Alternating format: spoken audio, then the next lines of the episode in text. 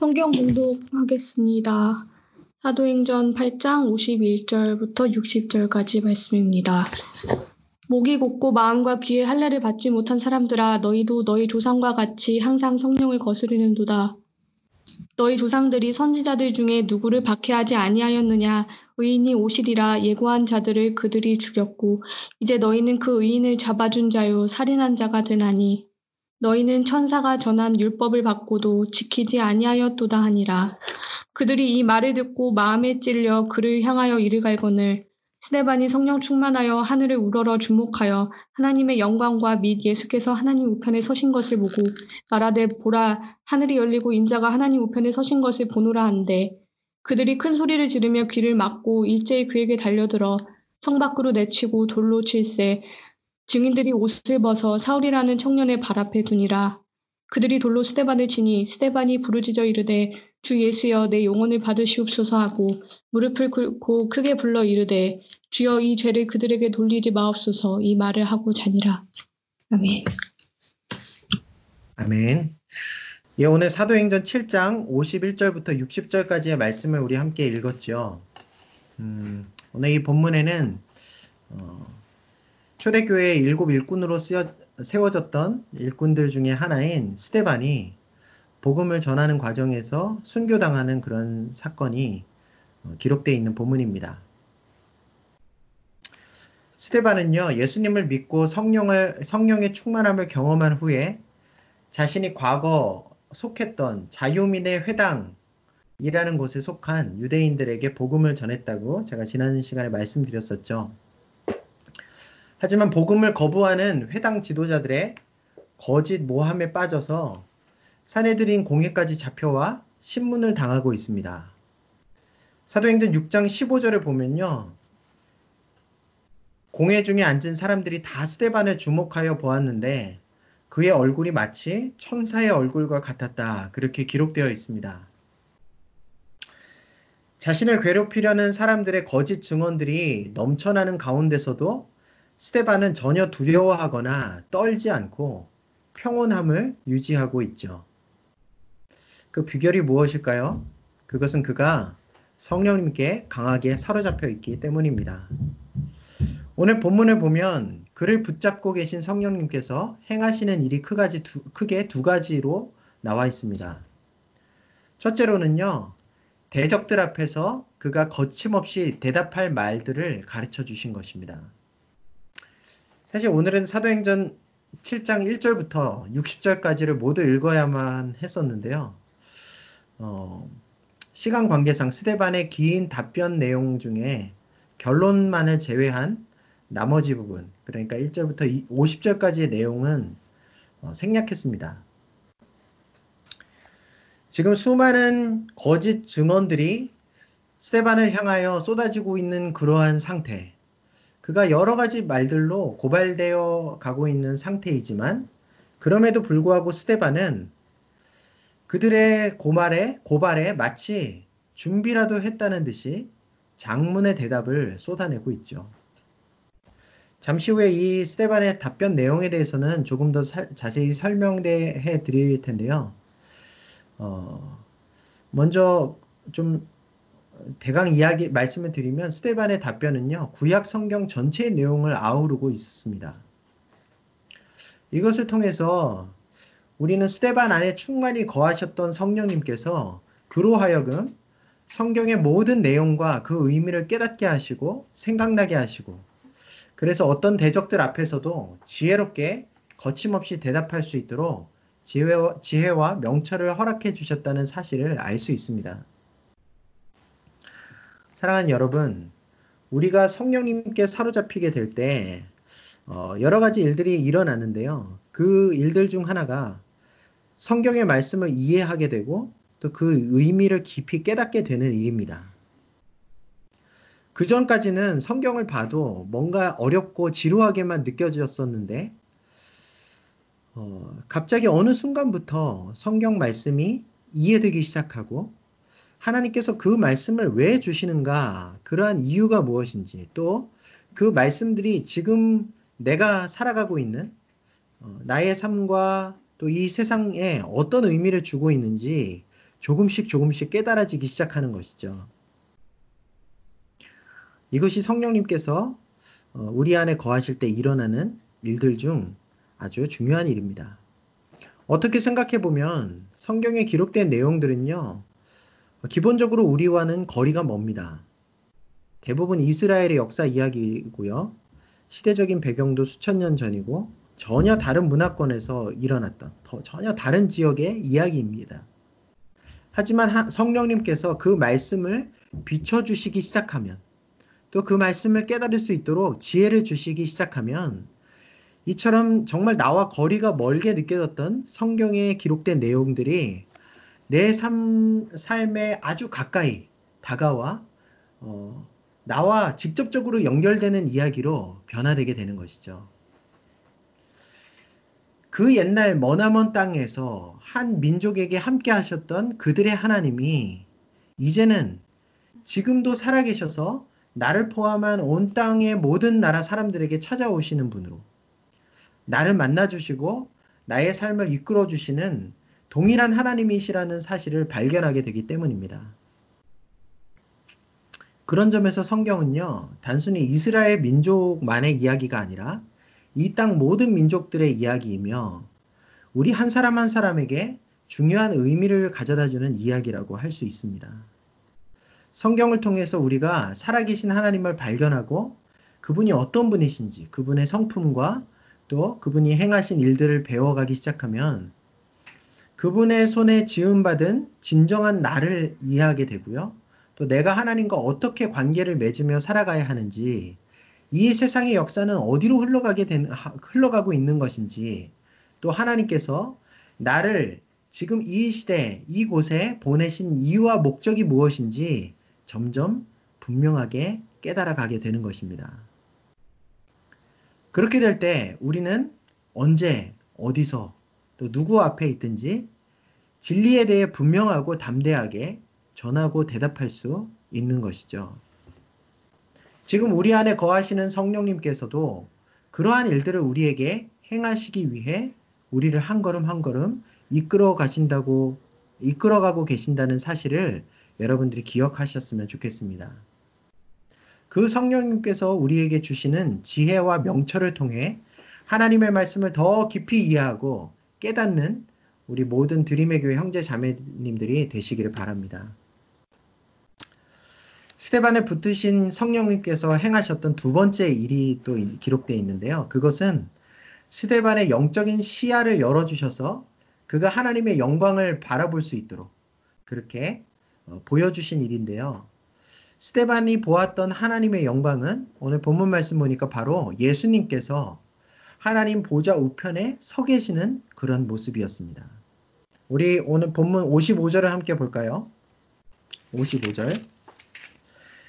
스테반이 성령 충만하여 하늘을 우러러 주목하여 하나님의 영광과 및 예수께서 하나님 우편에 서신 것을 보고 네. 예수님께서 하나님 우편에 서신 것을 보았다 그랬죠. 그러면 예수님께서 하나님 우편에 서신 것이 왜 하나님의 영광이라고 말한 것일까요? 여기에는 조금 설명이 필요합니다. 사실 여러분 신약 성경을 보면요. 예수님께서 하나님 보좌 우편에 앉아 계신다. 그런 표현이 자주 등장합니다. 우리가 오늘 예배를 시작하면서 사도신경을 어, 함께 고백했는데요. 거기서도 어, 하나님께서 하나님 보좌 우편에 앉아 계신다. 이런 표현이 나오죠. 그런데 이 표현은요, 무슨 말이냐면, 십자가에 죽기까지 순종하시면서 낮아지셨던 예수님을 하나님께서 다시 높이 들, 들으셔, 드셔서 세상에 대한 자신의 통치권을 맡겨주셨다는 사실을 상징적으로 나타내는 표현입니다. 그것이 바로 하나님 보좌 우편에 예수님께서 앉아 계신다 이런 표현의 의미예요. 그런데 오늘 스테반이 주목하여 본 것은 하나님 보좌 우편에 앉아 계신 예수님의 모습이 아니라 그 보좌 우편에 서 계신 예수님의 모습이었습니다. 그래서 그것이 하나님의 영광이라는 거예요. 그러면 예수님께서는 그때 왜 앉아 계시지 않고 일어서서 스테반을 보고 계셨을까요? 이 점에 대해서 어, 저마다 여러 가지 설명들을 하고 있지만 제가 보기에 가장 타당한 설명을 여러분들께 말씀해 드리겠습니다. 이것은 예수님께서 어, 하나님 보좌 우편에 이때 서 계셨던 이유를 누가복음 12장 8절 말씀에 비추어서 이해하는 설명인데요. 어, 누가복음 12장 5절부터 12절까지 우리 8절이 포함된 이 본문에서 예수님께서는 제자들에게 환란과 박해가 주어질 때 어떻게 행동을 해야 되는지에 대해서 가르쳐 주십니다. 제자들에게 예수님께서 앞으로 전도의 현장에서 극심한 핍박이나 박해를 받게 될 때 어떤 누구도 두려워하지 말라고 말씀하셨습니다. 그리고 성령께서 그들에게 가르쳐 주실 말씀이 있으실 테니 그 성령님의 가르쳐 주시는 대로 담대하게 예수님을 증거하라 이렇게 가르쳐 주시죠. 그런데 그 과정 속에 8절에 보면요. 예수님께서 제자들에게 한 가지 약속을 주십니다. 제가 누가복음 12장 8절을 한번 읽어 드리겠습니다. 내가 또한 너희에게 말하노니 누구든지 사람 앞에서 나를 시인하면 인자도 하나님의 사자들 앞에서 그를 시인할 것이요. 네, 주님께서 제자들에게 어, 환란 가운데서도 담대하게 성령님의 이끄심을 따라 나를 증거해라 이렇게 명령하신 이후에 그렇게 따르는 자에게 순종하는 자에게 주신 약속의 내용인데요. 그것이 무엇이죠? 만약 제자들이 그렇게 핍박의 상황 가운데서도 담대하게 예수님을 증거하면 예수님께서도 하나님의 천사들 앞에서 그들, 그러한 제자들을 인정하실 것이다. 그러한 약속입니다. 여러분 스테반이 지금 처한 상황이 바로 누가복음 12장에서 예수님께서 말씀하시는 상황과 일치하는 상황이죠. 스테반은요 어, 예수님의 명령에 순종하여 어, 분노하며 자신을 핍박하는 대적들 앞에서 그들을 두려워하지 않고 성령님께서 주시는 지혜와 명철로 예수님을 담대히 증거하고 있는 것입니다. 그러니 이러한 스테반에게 누가복음 12장 8절에서 예수님께서 주신 그 약속이 이루어져야 마땅한 것이죠. 따라서 스테반이 영안이 열려 하나님이 계시는 그곳, 그 보좌와 그곳에 계신 예수님을 보았을 때 예수님께서 하나님 보좌 우편에 서 계셨던 것은요. 바로 천사들 앞에서 예수님께서 스테반을 인정해 주시고 또 그를 변호하시기 위함이라고 이해하는 것이 어, 우리 성경에 비추어 자연스러운 해석이라고 할 수 있습니다. 사랑하는 여러분, 우리가 세상의 반대와 핍박과 또 조롱 가운데서도 두려워하지 않고 예수님을 인정하고 그분을 증거할 때요. 예수님께서는 천사들 앞에서 우리를 인정하시고 또 하나님 앞에서 우리가 영원한 하나님의 나라 백성이라고 변호해 주십니다. 또 끝까지 견고한 믿음을 우리에게 더해달라고 하나님 아버지께 기도하시고 간구하십니다.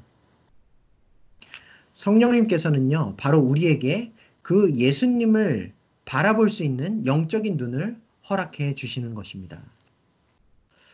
스테반이 성령님을 통해 영안이 열려 보좌에 계신 예수님을 바라보았을 때 세상과 맞설 수 있는 용기와 담대함이 그에게 더욱 북돋아졌고 자신이 하나님 나라 존귀한 백성 되었음을 깨닫고 그 하나님 나라 큰 영광을 맛볼 수 있었던 것입니다. 저는요, 오늘 이 말씀을 묵상하면서 한 가지 소원이 생겼는데요. 다른 게 아니라, 어, 우리 뉴캐슬 드림의 교회, 저와 여러분들 모두가 스테반처럼 영안이 열려져서 우리를 위해 보좌 우편에 서 계신 예수님을 날마다 바라볼 수 있게 되는 거예요. 그렇게 하루하루 우리를 인정하시는 예수님, 우리를 변호하시는 예수님, 우리를 위해 친히 하나님 아버지께 믿음을 위해 간구하시는 그 예수님을 바라볼 때, 어, 그렇게 어, 우리가 힘있고 담대하고 또 즐겁게 신앙생활을 해나갈 수 있겠죠. 어, 그렇게 되는, 되면 좋겠다는 소원이 제 안에 생겼습니다. 여러분, 그러한 하나님 나라의 영광을 바, 라보며 살기 위해서는 어떻게 해야 될까요? 무엇보다 삶 속에서 늘 우리의 주인 되신 예수님, 온 세상의 구원 되시, 구원자 되시는 주님을 드러내는 삶을 살아야겠죠.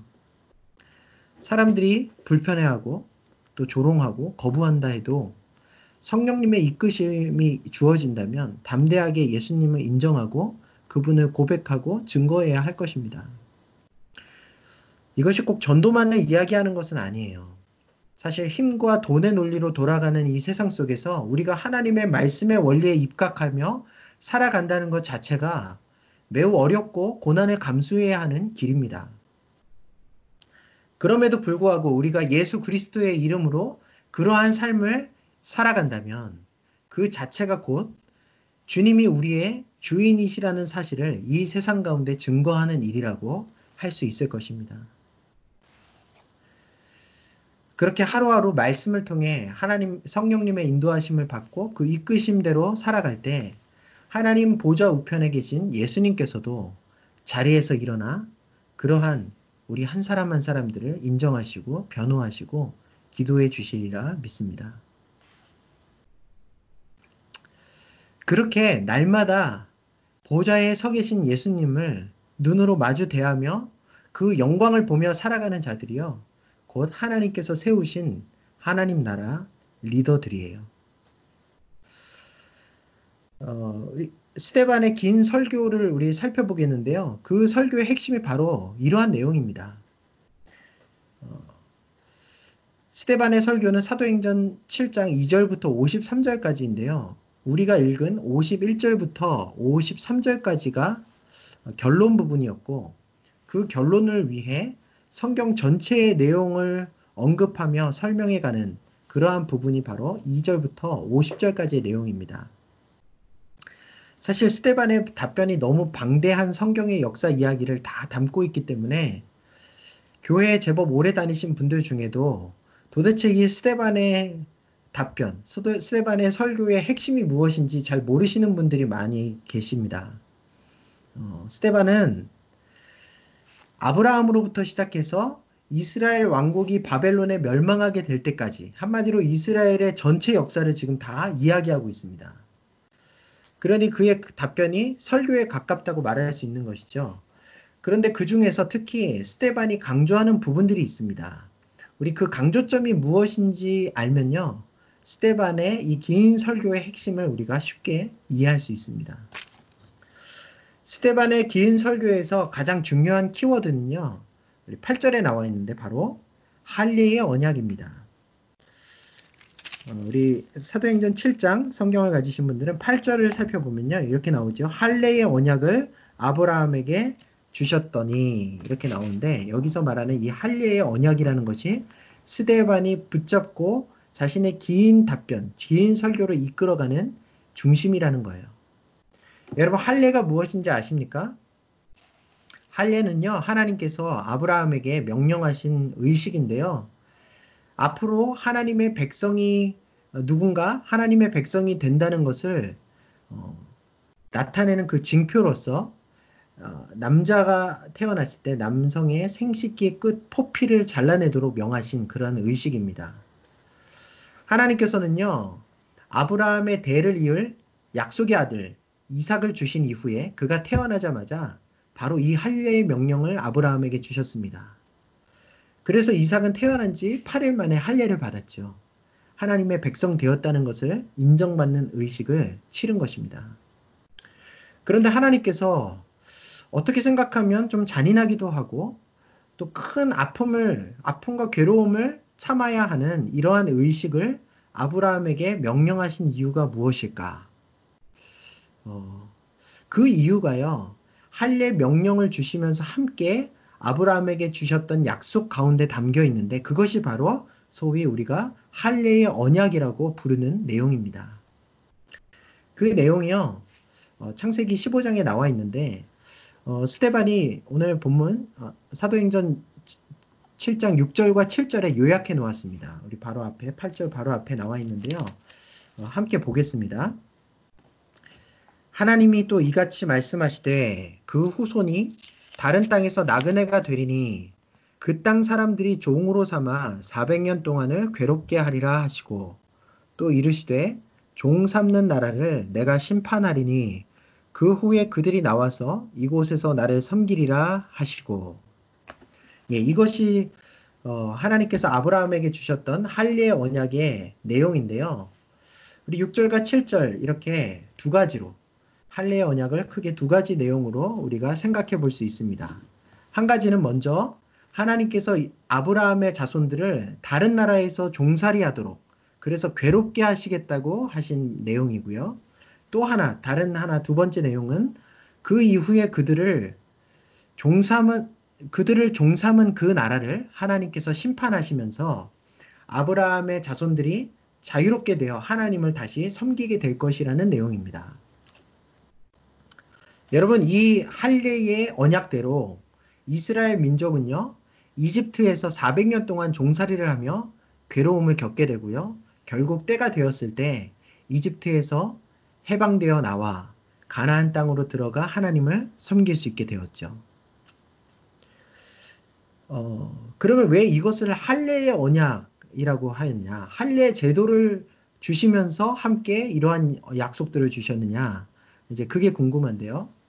할례는요, 여러분, 일단 괴로움의 체험입니다. 의료 기술이 발달하지 못했던 그 옛날에 여러분, 마취도 하지 않고 돌칼로 할례를 실시한다고 생각해 보십시오. 얼마나 고통스러웠겠습니까? 여러분 성경에도 나오는데요. 할례를 받은 사람들은 몇 날 며칠 동안 어, 꼼짝도 못할 정도로 극심한 아픔을 느끼며 신음하며 지낼 수밖에 없었다고 해요. 그러한 의미에서 이스라엘 민족이 이집트에서 400년 동안이나 꼼짝없이 종살이하며 어, 지냈던 것은 할례와 같은 매우 고통스러운 경험이었다고 할 수 있습니다. 그래서 하나님께서 할례의 언약을 주시면서 6절 말씀처럼 어, 그들을 내가 너희를 괴롭게 하리라 이렇게 말씀하신 거예요. 하지만 하나님께서는 그것으로 끝나지 않으시고 그 이후에 이스라엘 민족을 괴롭히던 이집트와 파라오 왕을 열 가지 재앙으로 철저하게 심판하셨죠. 그래서 결국 당신이 택하신 백성들을 구원해 내시고 자신을 섬길 수 있도록 인도하셨습니다. 여러분 영적인 의미에서 생각해 보면요. 이 이집트, 이스라엘 백성들을 종살이 시켰던 이 이집트와 또 바로 왕의 세력은 과거에 우리가 하나님 앞으로 오기 전 우리가 사로잡혔던 그래서 우리를 고통과 죽음으로 이끌어가던 그 사탄의 세력을 상징하는 것입니다. 사탄의 다스림을 받고 있었던 지난날에 우리는요, 그 소나기에 붙잡혀서 계속해서 괴로움을 겪었습니다. 그러나 하나님께서 예수 그리스도를 통해 사탄의 모든 세력들을 멸하셨죠. 그래서 우리를 그 손에서 건져내 주셨습니다. 그것이 구원의 핵심입니다. 이제 우리는 선하신 하나님의 다스림 안에서 그분만을 섬기고 그분이 허락하시는 평안과 기쁨을 누리면서 살아갈 수 있게 됐다는 말이에요. 이러한 영적인 순례의 과정이 바로 이 하나님께서 아브라함에게 주신 할례의 언약 속에 잘 압축돼서 나타나 있는 것이죠. 하나님께서는 당신께서 온 세상 모든 민족에게 베푸실 구원이 어떠한 것인지 가르쳐 주시기 위해 그 옛날 이스라엘 민족의 역사 안에 괴로움과 구원의 과정을 넣어 주셨고 할례라는 의식을 통해서 체험적으로 자신의 백성들이 먼저 그 구원을 맛보게 하신 것입니다. 그런데 여러분 문제는요. 이러한 구원의 장편 드라마 속에 등장하는 두 부류의 사람들이 있다는 거예요. 한 부류의 사람들은요. 성령님께서 주시는 지혜와 인도하심을 따라 이 하나님의 구원 역사의 도구로 쓰임 받는 부류이고요. 또 다른 한 부류는 사람들을 하나님의 구원 역사에 한 다른 한 부류의 사람들은 하나님의 구원 역사에 역행하면서 괴로움 받는 것을 거부하고 하나님께서 세우신 인물들을 거부하며 대적한 부류의 사람들입니다. 스테반의 설교를 보면요. 가장 길고 중요하게 다루어지는 인물이 두 사람 있는데요. 바로 요셉과 모세입니다. 이 두 사람 모두 첫 번째 부류에 속하는 사람들이었어요. 즉, 성령님께 이끌려서 하나님의 구원의 역사를 이루는 일에 크게 쓰임 받았던 사람들입니다. 요셉은요, 이스라엘 민족을 이집트로 내려가게 하는 일에 하나님 앞에 크게 쓰임을 받았던 인물이라고 한다면 모세는 반대로 이집트에서 종살이하던 이스라엘 민족을 이집트에서 데리고 나와 그들이 하나님의 백성으로 살아갈 수 있도록 이끌었던 지도자였죠. 여러분 그 자세한 내용은요. 이 스테반의 긴 설교에 다 기록되어 있으니까 여러분들이 개인적으로 시간을 내셔서 좀 더 자세히 읽어보시기를 바랍니다. 그런데 이 요셉과 모세의 이야기 속에 비슷하게 등장하는 어, 부류의 사람들이 있는데 그들은 바로 요셉과 모세를 거부하고 반대했던 사람들입니다. 스테반은 그들을요, 우리 조상들이라는 말로 일관되게 표현해 갑니다. 여기에는 요셉을 시기하여 팔아넘겼던 요셉의 형제들도 포함되고요. 어, 다시 말하면 이스라엘 열두 지파의 조상들이죠. 또 모세가 자신의 자신들의 지도자 되는 것을 거부했던 또 광야에서 모세의 인도를 반대했던 다수의 이스라엘 백성들도 포함되어 있습니다. 그들은 단순히 하나님께서 세우신 시대의 지도자들을 대적하고 반대했을 뿐만 아니라 더 나아가 하나님 아닌 온갖 우상들을 만들고 섬겼어요. 모세가 십계명을 받기 위해 시내산에 올라가 있었을 때 이스라엘 백성들은 모세의 형 아론을 부추겨서 금송아지 우상을 만듭니다. 그리고 그 앞에 춤추며 경배하죠.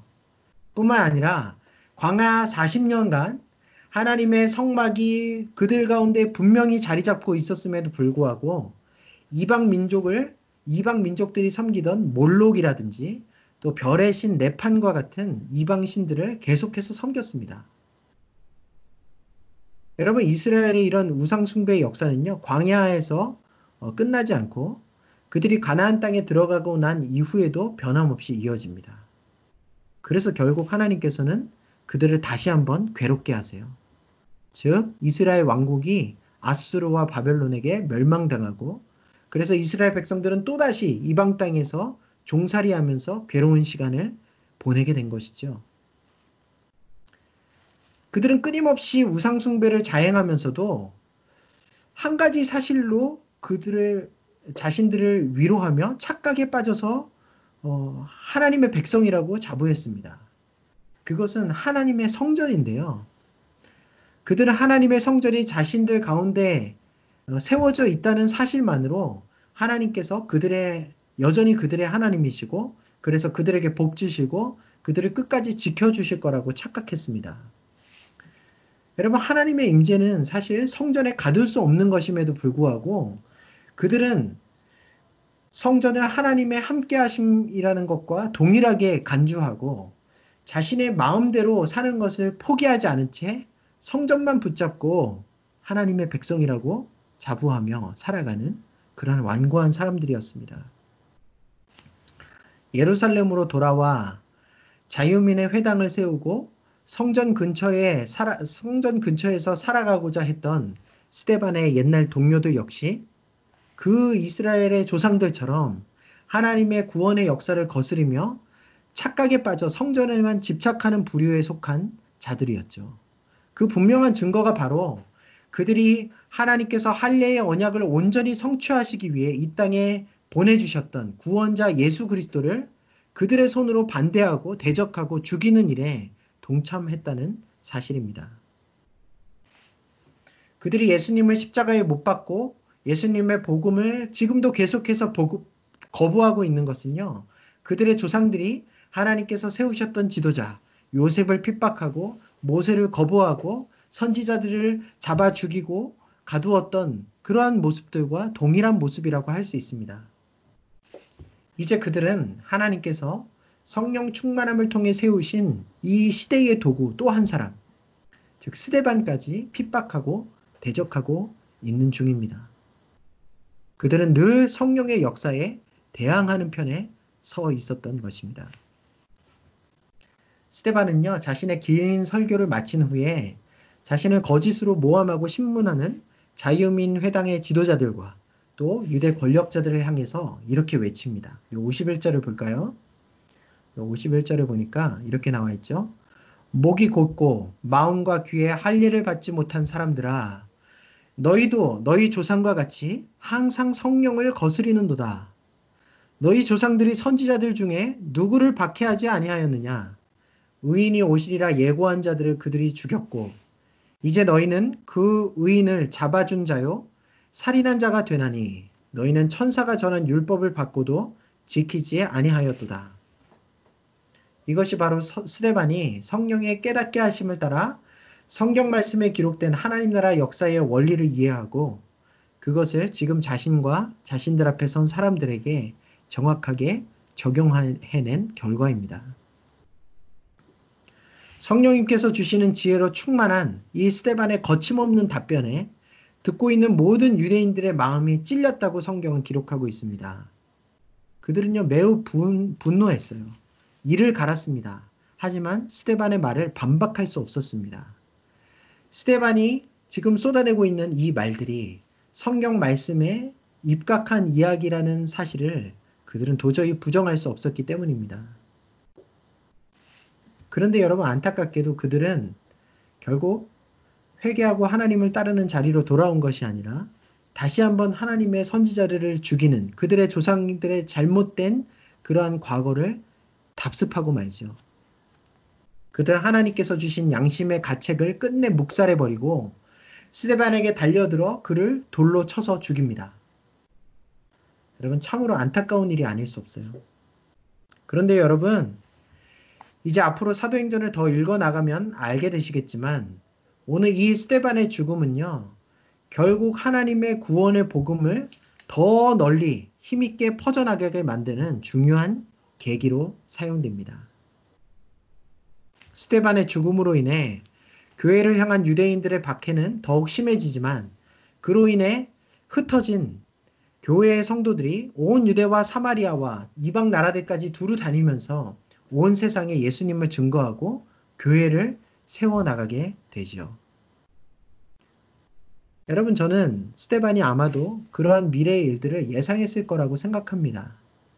예수님께서 처참히 죽임당하심으로 인해 성령의 선물이, 선물이 얼마나 예루살렘 땅에 강력하게 임했는지 또 그래서 교회가 놀랍도록 부흥하고 영혼들이 하나님께 돌아왔는지를 그가 이미 경험해서 알았기 때문이고요.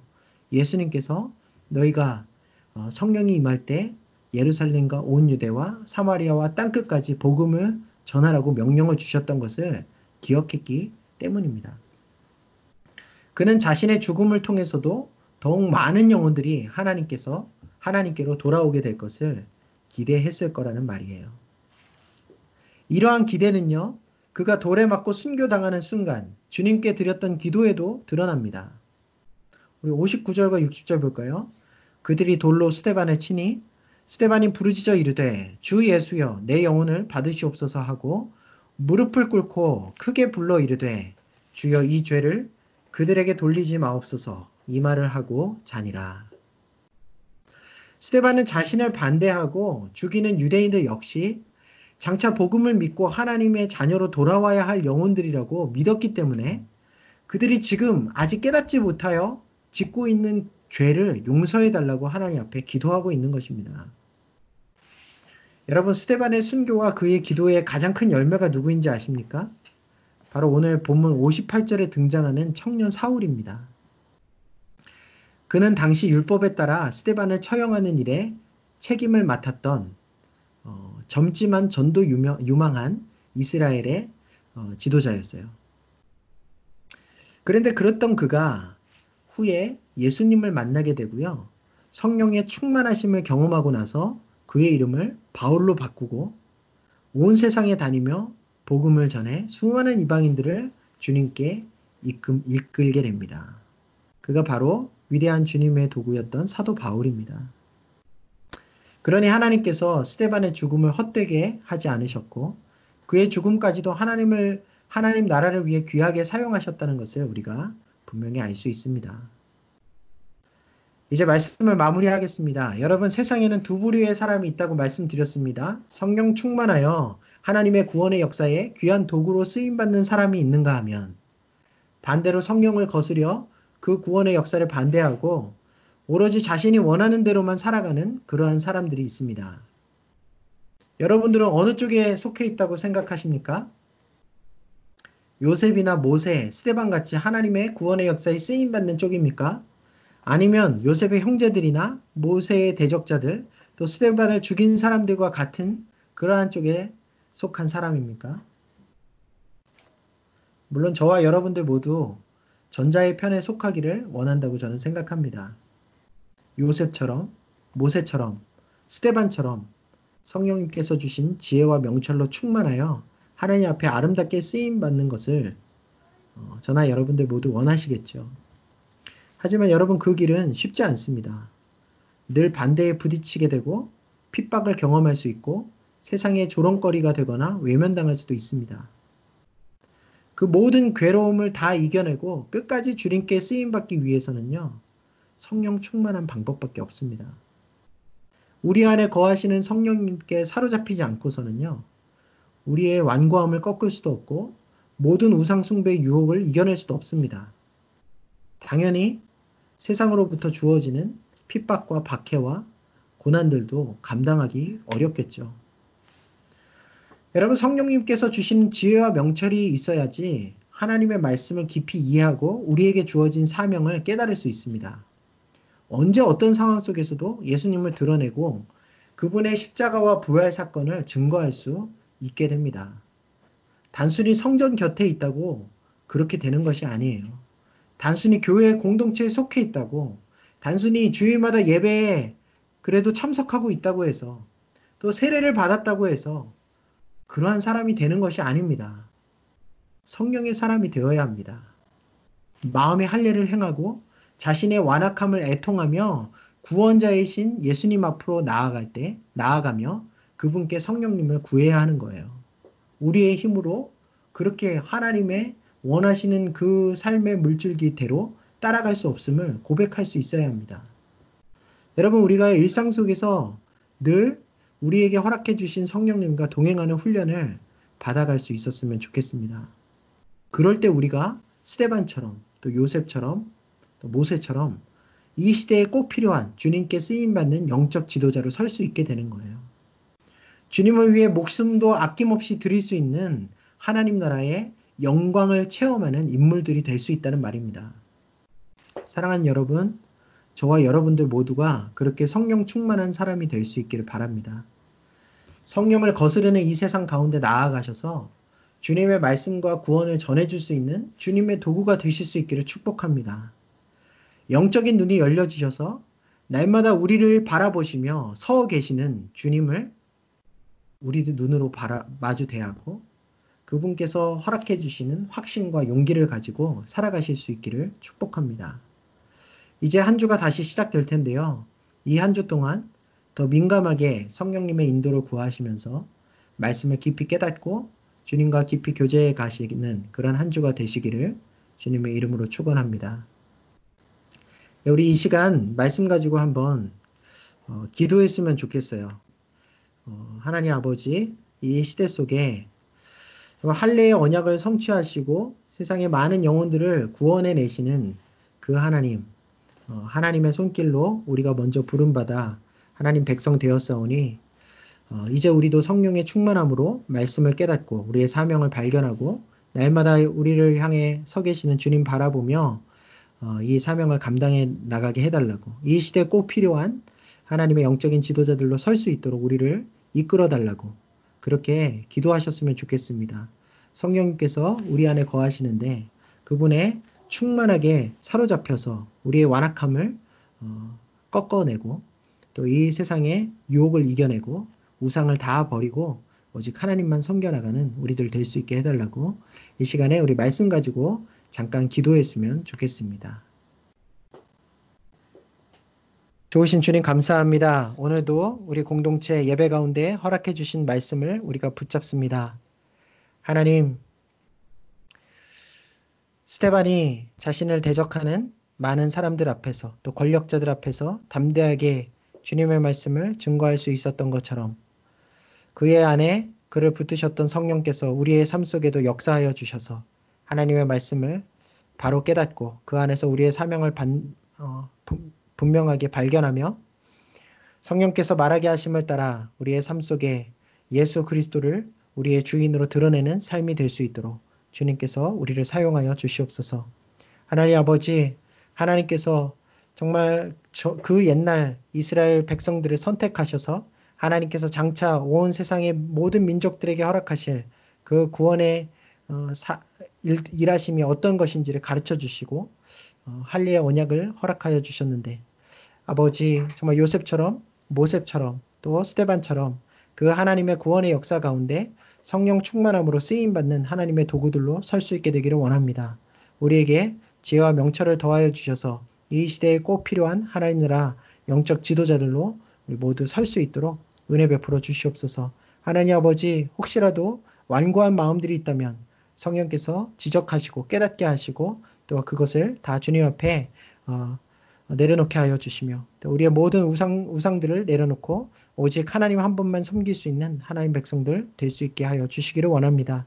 그리하여서 성령을 거스르는 자리에 서지 않게 하시고 성령과 함께 어, 그분의 이끄심에 사로잡혀 하나님의 영광을 드러내는 우리 모두가 될 수 있도록 은혜 베풀어 주시옵소서. 뉴캐슬 드림의 교회 형제자매 모두가 다 그렇게 성령에 사로잡힌 인생 되기를 원합니다. 다가오는 한 주도 하나님께서 어, 우리를 신실하게 인도하여 주셔서 성령 안에서 말씀을 깨닫고 우리의 본분을 어, 이해하며 또한 그렇게 예수 그리스도와 깊이 교제할 수 있는 저희가 될 수 있도록 하나님께서 우리 각자의 삶을 인도하여 주시옵소서. 이런 걸 감사드리며 예수 그리스도의 이름으로 기도합니다. 아멘.